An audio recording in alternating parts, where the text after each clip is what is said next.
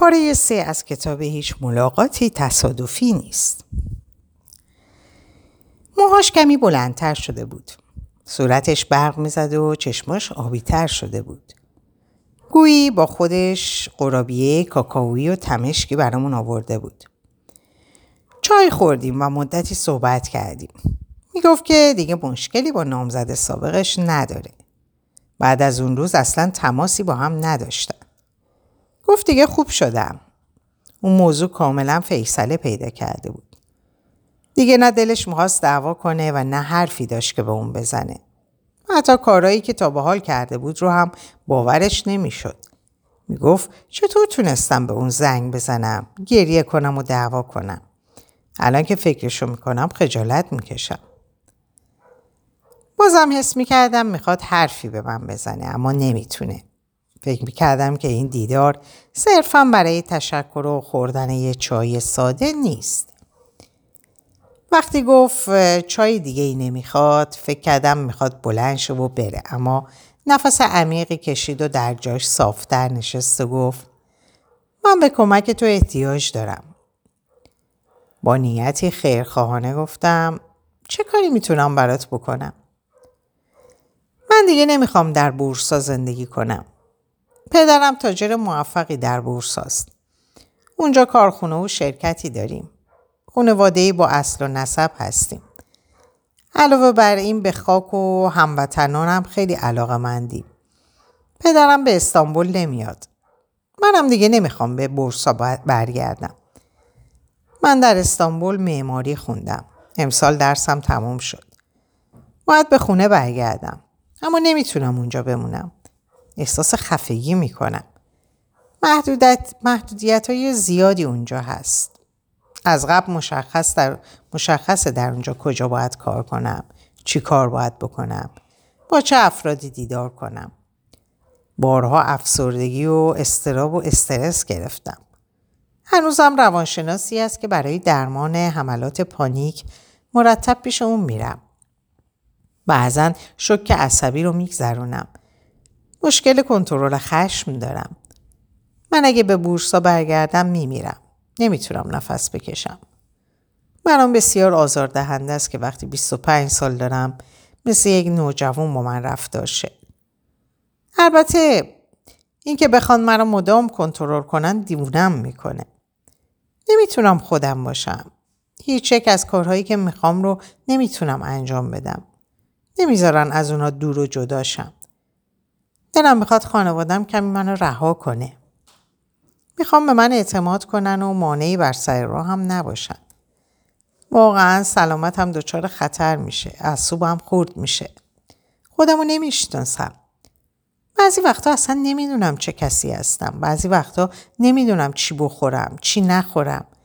نمی‌دونم از چه چیزی خوشم میاد، از چه چیزی نه. منظورم اینه که نسبت به هیچ چیز مطمئن نیستم. نمی‌دونم پرهیجانم یا خنده دارم یا دیوونم. چون واقعا گاهی دلم می‌خواد دست به دیوونگی بزنم. گاهی میگم می‌تونم حماقت کنم و خودم رو با ماجراهای باور نکردنی درگیر کنم. اما بعد میگم نه.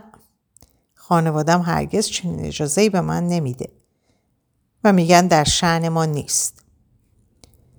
حرفش رو قطع کردم و گفتم دنیز داره دیر میشه من باید از دفتر خارج شم قبل از پایان هفته کارهایی دارم که باید حلشون کنم. در هیچ جای این صحبت ها نمی‌تونستم کاری بکنم. گفتم اینا مسائلی که باید با خانوادت صحبت کنی و حلشون کنی. خیلی با ارزشه که می‌دونی چی می‌خوای. این مزیت رو هرگز از خودت دور نکن.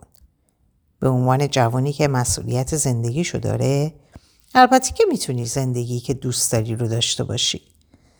اما تو خانوادت رو می‌شناسی. کاری از دست من در این موضوع بر نمیاد. قطعا که نمی‌خوای با پدرت صحبت کنم. گفت اتفاقا این دقیقا همون چیزیه که می‌خوام. اون لحظه خوشکم زد. حتما داشت شوخی می‌کرد. پرسیدم منظورت چیه؟ نکنه باید بگم فرزندتو راحت بذار تا در استانبول زندگی کنه. واقعا این کار خیلی احمقانه است. بی اختیار شروع به خندیدن کرده بودم. قرار بود دیگه چه چیزهایی در سالهای آتی کاریم بشنوم. به روانشناسی که پیشش میرم این پیشنهاد رو دادم اما قبول نکرد. با این جمله توضیحاتش رو ادامه داد. گفت از لحاظ اخلاقی درست نیست. دور از اخلاق کاریه. گفت نمیشه. هیچ روانشناسی قبول نکرد با پدرم صحبت کنه. تو دکتر نیستی. تو نگرانی های سوگندنامه کاری نداری. به عنوان یه مشاور می‌تونی با پدرم صحبت کنی. علاوه بر این در این زمینه کاری خودت شهرت داری. هر کسی تو رو می‌شناسه. میگم از تو آموزش می‌بینم. و تو به اون میگی که در مقابله با افسردگی و استرس این فشار اصلا برام خوب نیست. در غیر این صورت دخترتون رو از دست می‌دید چون اعصابش خیلی به هم ریخته. با این حالت روحی در رابطه با شما هم هیچ خوب نخواهد بود. نمی‌تونه بازدهی داشته باشه. منو به شرکت بورسا نبندن و در بورسا پاگیرم نکنن. گفتم نمی‌تونم نمی‌تونی جدی گفته باشی. دیگه واقعا عصبانی شده بودم. این چه جسارتیه؟ این چه سبکسریه؟ حتی بی احترامیه. تو متوجه چی میگی؟ با چه حسابی فکر می‌کنی من اخلاق کاری ندارم؟ فکر می‌کنی من مسئولیتی ندارم؟ اونقدر بی اخلاق هستم که دروغ بگم؟ من کسی هستم که فلسفه صوفی میآموزم. تلاش می‌کنم شاگرد مکتب صوفی بمونم. تو پیشنهاد دروغگویی به من میدی؟ این پیشنهادی غیر اخلاقیه. عادت کردی با پول و شهرت خانوادگی هر چیزی را حل کنی. برای همین اصلا احترامی برای حرم شخصی انسان ها و آزادی عملشون در تو نمونده. فکر می‌کنی هر چیزی رو می‌تونی با پول تلافی کنی. اما اینطوری نیست کوچولو. خیلی چیزها رو در دنیا نمیشه با پول خرید. تو واقعا داری از فقدان چیزهایی که با پول نمی‌تونی بخری رنج می‌بری. برای همین اعتماد به نفس نداری. از تنها شدن میترسی. مدام ناراحتی. نمی‌تونی به تنهایی از عهده کاری بر بیای. اینا رو نمی‌تونی با پول بخری. اسم و نسب پدرم کافی نیست. فکر کنم بهتر بلند شی و اینجا بری. دنیز نفسش رو حبس کرده بود و داشت به من گوش می‌کرد. معلوم بود که تا به حال این حقایق رو در مورد خودش اونقدر رک و راست و با صدای بلند نشنیده بود. اون لحظه داشت به این فکر می‌کرد که از دور چگونه به نظر می‌رسه.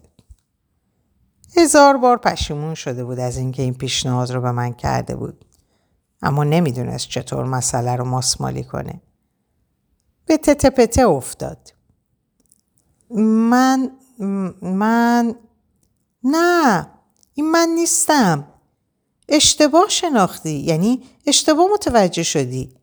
من فقط می‌خوام آزاد باشم. خب باش دنیز آزادی رو کسی نمی‌تونه به تو بده حتی پدرت اینو باید با صدای بلند گفتم با صدای لرزان گفت حرفمو فراموش کن در این صورت فقط وقت مشاوره از تو می‌خوام یه مشاوره حرفه ای شرطی ترچ شرط ترچی باشه میپذیرم سرمو به نشانه جواب منفی تکون داده و گفتم وقفه ای در وقتهای مشاورم دادم. مدتی در اینجا نخواهم بود. میرم. شاید اگه برگشتم. چه مدت اینجا نیستی؟ خواستم اونو از سرم وا کنم و گفتم شاید یه ماه و شاید دو هفته. گفت نمیشه. من نمی‌تونم انقدر صبر کنم. کم مونده بود گریه کنه. هم محجوب و هم درمانده بود. من خوب نیستم. نمی‌تونم به بورسا برگردم. در اصل مشاوره هم نمی‌خوای مگه نه؟ می‌خوای به بهانه جلسات سه ماهه یا شاید شش ماه زمان بندی بگذاری و به بورسا برنگردی. وسط حرفم پرید و گفت نه نه اصلا اینطوری فکر نمی کنم. من فقط می‌خوام سریع کنترل زندگیمو به دست بگیرم. مطمئنم که راهنمایی تو برای من می‌تونه خیلی با ارزش باشه. همونطور که گفتم وقت ندارم. برای چه کاری می‌خوای بری و چند روزه میری؟ بگو چقدر پول به تو میدن؟ چقدر؟ همین الان دو برابرش رو به تو میدم. لغوش کن. واقعا آزاردهنده بود. این بار دنیز می‌خواست هر مسئله ای رو با پول حل کنه. هر قد توضیح می‌دادم باز مصر بود که متوجه نشه. اون لحظه با اطمینان به این نتیجه رسیدم که نمی‌تونست شاگردی باشه که پیشروی کنه.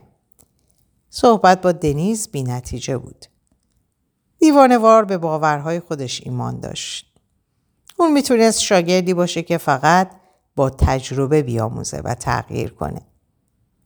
من همین تصمیم گرفتم دیگه صحبت نکنم. فقط به اون فهموندم که این مسئله غیر ممکنه. پیشنهادش رو با گفتن این جمله باز تکرار کرد. لطفا نگو کجا میری. دو برابر حق و زحمت رو میدم. گفتم به حج میرم. ماتش برد و به فکر فرو رفت. با کمی خجالت پرسید مگه ایام حجه؟ من هر سال تنهایی به یه سفر میرم. خودم رو تسلیم راه می‌کنم. خب این که حج نیست به تعطیلات میری. می‌تونی به تأخیر بندازی.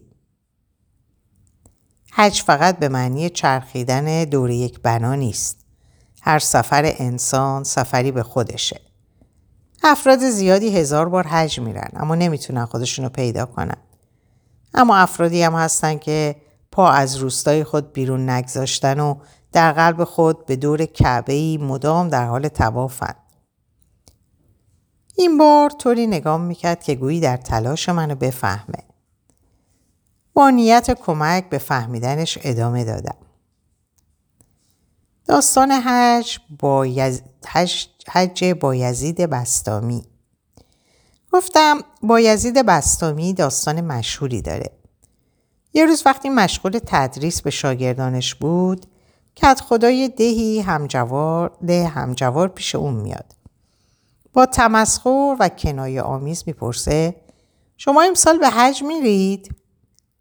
صدایی از کسی بلند نمیشه. کت خدا ادامه میده من بار پنجمی که به حج میرم. علاوه بر این در حال گفتن غرور بسیاری داشت. سپس با تمسخر پرسید چیزی از اونجا می‌خواید براتون بیارم؟ با یزید بستامی می‌پرسه اصلا برای چی به حج میری؟ اگه دور من دور منم هفت مرتبه به چرخی همونه. کت خدا خیلی عصبانی میشه. همینطور که صداشو بلند می‌کنه میگه جناب جناب تو متوجه داری چی میگی؟ این کارت کفره. با یزید در نهایت آرامش به کت خدا پاسخ میده از زمانی که اون بنا ساخته شده من وارد اونجا نشدم. اما خدا از قلب این فقیر حتی یک بار هم خارج نشده. دنیز نفسی عمیق کشید و گفت خیلی زیباست. اثری از شور و غرور کمی قلبش نمونده بود. اثری از شور و غرور کمی قلبش قبلش نمونده بود. به یک بچه گربه مظلوم تبدیل شده بود انگار.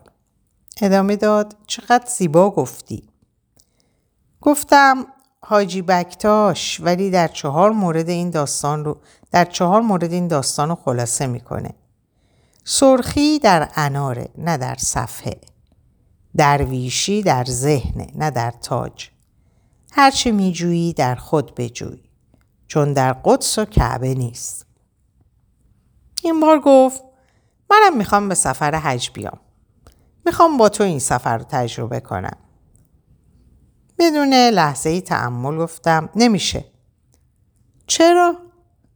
چون شباهتی به سفر و اقامت تو در هتل های پنج ستاره ای که عادت داری نداره.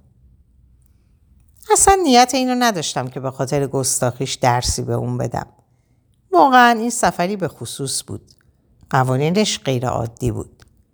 یه آزمون و تربیت نفس بود. تسلیم شدن و اعتماد به قید و شرط طلبید. نمی‌شد گفت آسونه. این سفر قدمهایی بود که در مسیری نامشخص برداشته می‌شد. با کفشا و لباسهای گرون قیمت و خودرو و آسایشی که دنیز به اون عادت داشت نمی‌شد فتحش کرد. اب نداره. با شرایط نامساعدم میشه رفت. فقط کمی از وضعیت سفر برام بگو. کافیه بگی چی کار باید بکنم. تو نمی‌تونی بیای دنیز. تازه من همیشه به تنهایی به این سفر میرم. با یه کوله پشتی و بدون پول. دنیز متعجب مونده بود. شایدم به نظرش خیلی مسخره میومد. پرسید یعنی چطور؟ بدون پول مسافرت میری؟ چی می‌خوری؟ چی مینوشی؟ کجا میخوابی؟ مگه چنین چیزی ممکنه؟ این مسافرت نیست. یک راه تربیت نفسه. راه حج. شکر که من در شهر به لطف خدا با رزقی که به من رزقی که به من بخشیده در رفاه زندگی می‌کنم. غذا هم دارم، پولم دارم، شغلم دارم، خونه هم. نیرو و ایمانم به خدا رو نه از چیزهایی که به من بخشیده بلکه از اطمینانی که به خدا دارم به دست میارم. هر چیشه مهم نیست. به این سفر میرم تا به یاد بیارم که زندگیم امانتی از خدا به منه و از این بابت گذار باشم. حج وضعیت نامعلوم بزرگیه. نمی‌تونی بدونی نمی‌تونی بدونی قراره چی بر سرت بیاد. پولی در جیب نداری. نمی‌دونی شب سیر میخوابی یا گرسنه. سقفی نداری که زیر اون پناه بگیری. نمی‌دونی شب در کوچه میخوابی یا در رخت خوابی تمیز و پاکیزه. تو آدم عجیبی هستی ها کان. چگونه برای شک گذاری چنین کاری می‌کنی؟ اگه الان اتفاق بدی برای تو بیفته چیکار می‌کنی؟ به پدرت زنگ می‌زنی؟ آیا پول و اسم اون برای محافظت از تو کافی خواهد بود؟ به نظر من اونقدرها هم مطمئن نباشته نیست. با تاکید گفت شرایط هرچی می‌خواد باشه من میام. با جدیت تمام گفتم نمیشه من دیگه باید برم. خب پس همینجا میشینم و منتظر میمونم. می‌خوام دفتر قفل کنم. نمی‌تونی اینجا بمونی. میمونم. نهایتا پلیس خبر می‌کنم. به اونها میگم من منو از این من اینجا حبس کردید. از تو شکایت می‌کنم. تو هم نمی‌تونی بری سفر. تفلک خیال می‌کرد با تهدید می‌تونه نظر منو عوض کنه. هنوز نمی‌تونست ذره به عمق مطالبی که به اون گفته بودم دست پیدا کنه. متاسفانه داشت در ساحل قدم می‌زد. معلومه که در آبهای عمیق اصلا شنا نکرده. هر قد هم فکر کنه تحت فشار بزرگ شده در مقابلم بچه قرار داشت که بسیار به اون کم توجهی شده بود. از طرفی می‌خواستم در این سفر همراه هم بیاد اما شاگردی خام بود که نمی‌تونست تصور کنه راه چه چیزهایی به اون خواهد داد و چه چیزهایی از اون خواهد ستاند. با صحبت و دادن توصیه به اون نمی‌شد به اون دست یافت. به طور قطع نیاز به تجربه داشت. اما به این فکر بودم که سفر حج می‌تونست برای اون آغازی سخت باشه. بنابراین این فکر رو از ذهنم بیرون کردم چون هنوز قانع نشده بودم که دنیز واقعا می‌خواد به این سفر بیاد یا نه. تو در دفتر بمون پس. من در قفل نمی کنم. هر وقت خواستی بری برو. گفت نمیرم تا تو برگردی اینجا منتظرت میمونم. باید منو هم با خودت ببری. در مقابل تغییراتی که زندگی برایت پیش می آورد مقاومت نکن. تسلیم باش. کل شب نتونستم بخوابم. هر کاری کردم خوابم نبود. بلند می شدم. گهگاهی کتاب می خوندم. دم نوش می خوردم. خواستم مدیتیشن کنم اما نشد. دلم بدون علت می گرفت. برای اولین بار در زندگیم به کسی که گفته بود به من احتیاج داره پشت کرده بودم. علاوه بر این در دفتر خودم به مهمون خودم. این کار را نسبت به مسافری کرده بودم که به دفتر کارم اومده بود. از درون بسیار از دست خودم عصبانی بودم. باید راهی پیدا می کردم تا اونو دوستانه و با محبت بدرقه می کردم. نباید اونو در مجادله درونیش با گفتن هر کار دلت می‌خواد بکن رها می کردم. و علاوه بر این نمی‌دونستم چقدر آمادگی مسائل رو داره. اون لحظه به قدری از درستی کاری که انجام می‌دادم مطمئن بودم که فکر می‌کردم اگه تنها بمونه و به تصمیماتش فکر کنه براش مفید خواهد بود. اما اکنون خیلی ناآروم بودم. یعنی هنوز در دفتره؟ نه فکر نکنم. حتما خیلی وقت پیش رفته. در جایی که نمی‌شناسه کل شب رو نمیگذرونه که مسخره است. اگه نرفته باشه چی؟ اگه واقعا در دفتر باشه چی؟ اونم مشکل خودشه. منتظر نمونه. مگه بچه است؟ مگه نمی‌تونه تصمیم بگیره که چیکار کنه یا چیکار نکنه؟ اگه اتفاق بدی براش در دفتر بیفته چی؟ مثلا دوز بیاد. اگه بترسه یا بلایی سرش بیاد یا اگه خدایی نکرده اتفاق بدتری برش بیفته چی؟ من خودم رو چطور می‌تونم ببخشم؟ نه نه. فکر که می‌کردم مستربتر می‌شدم. نیمه شب به دفتر زنگ زدم. تلفن زیاد زنگ خورد اما کسی جواب نداد.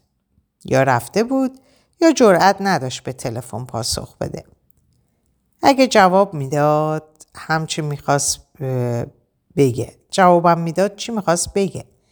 مگه نیمه شب تلفن دفتر زنگ می‌خوره. اینطوری نمیشه. امشب آرامش نخواهم داشت. نتونستم بیش از یک بیش از این صبر کنم. به محض اینکه خورشید طلوع کرد حاضر شدم و راه افتادم. مستقیم به دفتر رفتم. چه چیزی دیده باشم خوبه؟ دنیز روی مبل سگوش اتاق انتظار مثل جنین خوابیده بود. در اون لحظه مثل بچه گربه بود که مادرشو گم کرده. احساس گناه کردم که اونو در چنین وضعیتی گذاشته و رفته بودم. قاطع بودم. تصمیم داشتم امروز زیاد به اون سخت نگیرم. بدون رنجوندن و ناراحت کردنش اون رو به خونش خواهم فرستاد. صدای باز شدن در که شنید چشماشو باز کرد. معلوم بود که اونم شب راحتی نگذرونده و با نگرانی خوابیده بود. اما نتونسته بود عمیق بخوابه و استراحت کنه. با صدای آروم و زمخ گفت صبح بخیر صوفی.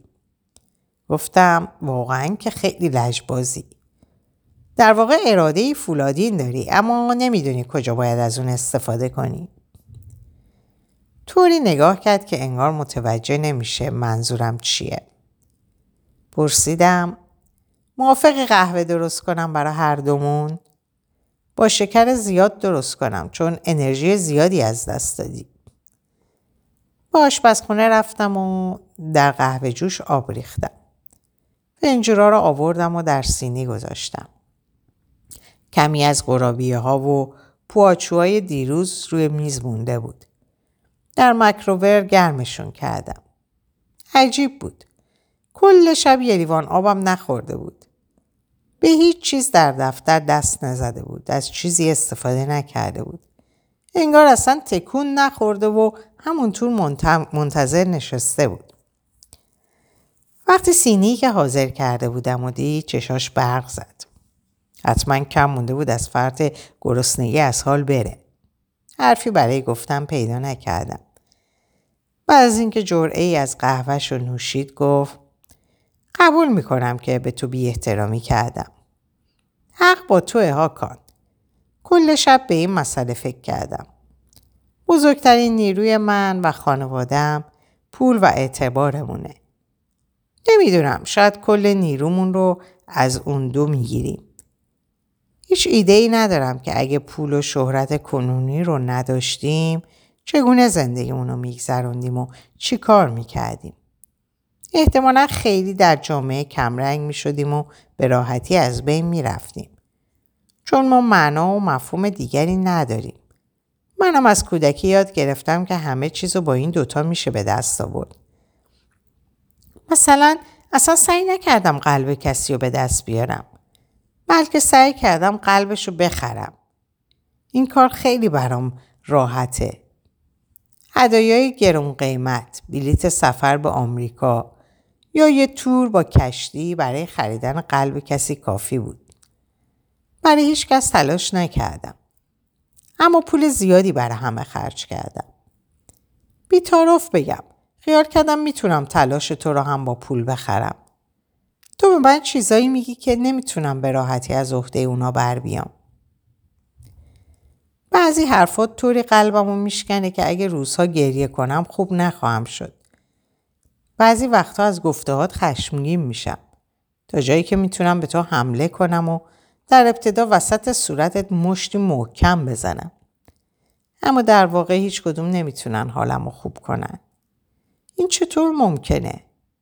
تو هم حال منو خوب می‌کنی و هم بد. لب هم نگشودم. با دستم طوری که بخوام بگم صبر کن به اون اشاره کردم و بلند شدم. نیم و برداشتم و روبروش نشستم. اون لحظه بی اون که به چیزی فکر کنم و سبک سنگین کنم طوری که از دلم جاری می شد شروع به دمیدن به نی کردم. اولش طوری نگام کرد که انگار داشت به این فکر می‌کرد که من چی میگم؟ این دیوونه چی کار می‌کنه؟ بازم مثل یه بچه حرف گوش کن ساکت و آروم به گوش کردن ادامه داد. کم کم نگاهش حزنانگیز شد و به فکر فرو رفت. بعد از مدتی انگار که در اتاق نبود. بعد از اینکه نی رو کنار گذاشتم از اون پرسیدم این صدا چه حسی در تو ایجاد کرد؟ بعد از اینکه کمی فکر کرد گفت فکر کنم درد. دیگه چه حسی؟ قصه. دیگه آرامش. همینجا سب کن لطفا. دنیز خیلی دقت کن. خوب به حرفای من گوش کن. به این فکر کن که چگونه درد و آرامش رو همزمان حس کردی. آیا این به نظرت غیر ممکنه؟ اینطوره مگه نه؟ حالا ببین که چطور ممکنه آرامش خیلی وقتها از درد متولد میشه. برخی افراد بار اولی که نوای نی رو میشنوند مرگ، درد و جدایی رو از اون می‌فهمند. اما کمی بعد جای اونو آرامش می‌گیره. گردو میوهیه که بسیار سخت و سفت به نظر می‌رسه اما وقتی پوست سخت اونو جدا می‌کنیم داخلش نرم و لذیذه. برای رسیدن به اون لذت باید از پوست سخت اون عبور کنیم.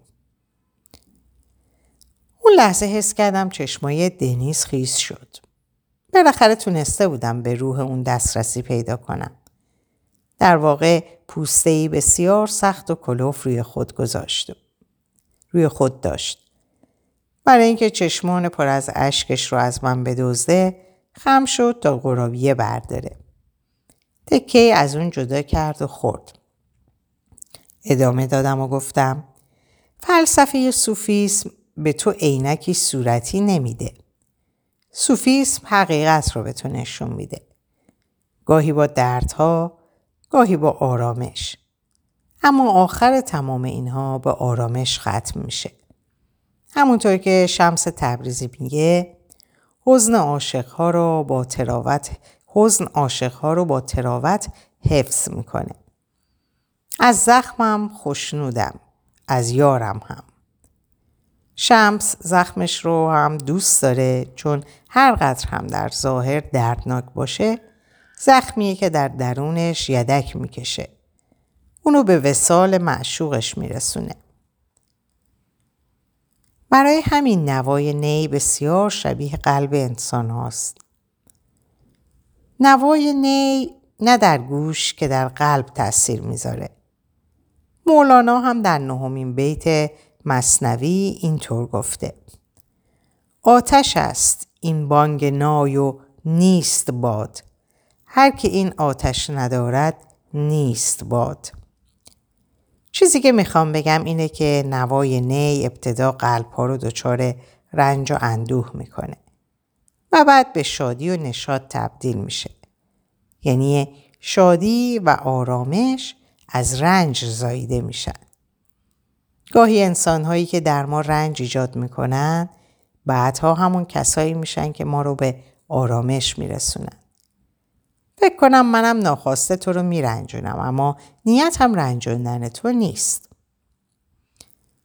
اولین بار بود که دنیز رو اونقدر آروم می‌دیدم. با دقت به من گوش می‌داد. راستشو بگم از این حال اون خیلی متأثر شده بودم. در طول زندگیم شیفته انسانهایی میشم که مصمم به اهل مجادله کردنن. چون انسانهای زیادی هستن که خیلی وقتا منتظر میمونند اما منتظر میمونن آنچه نیاز دارند به خودی خود به سمت اونها بره.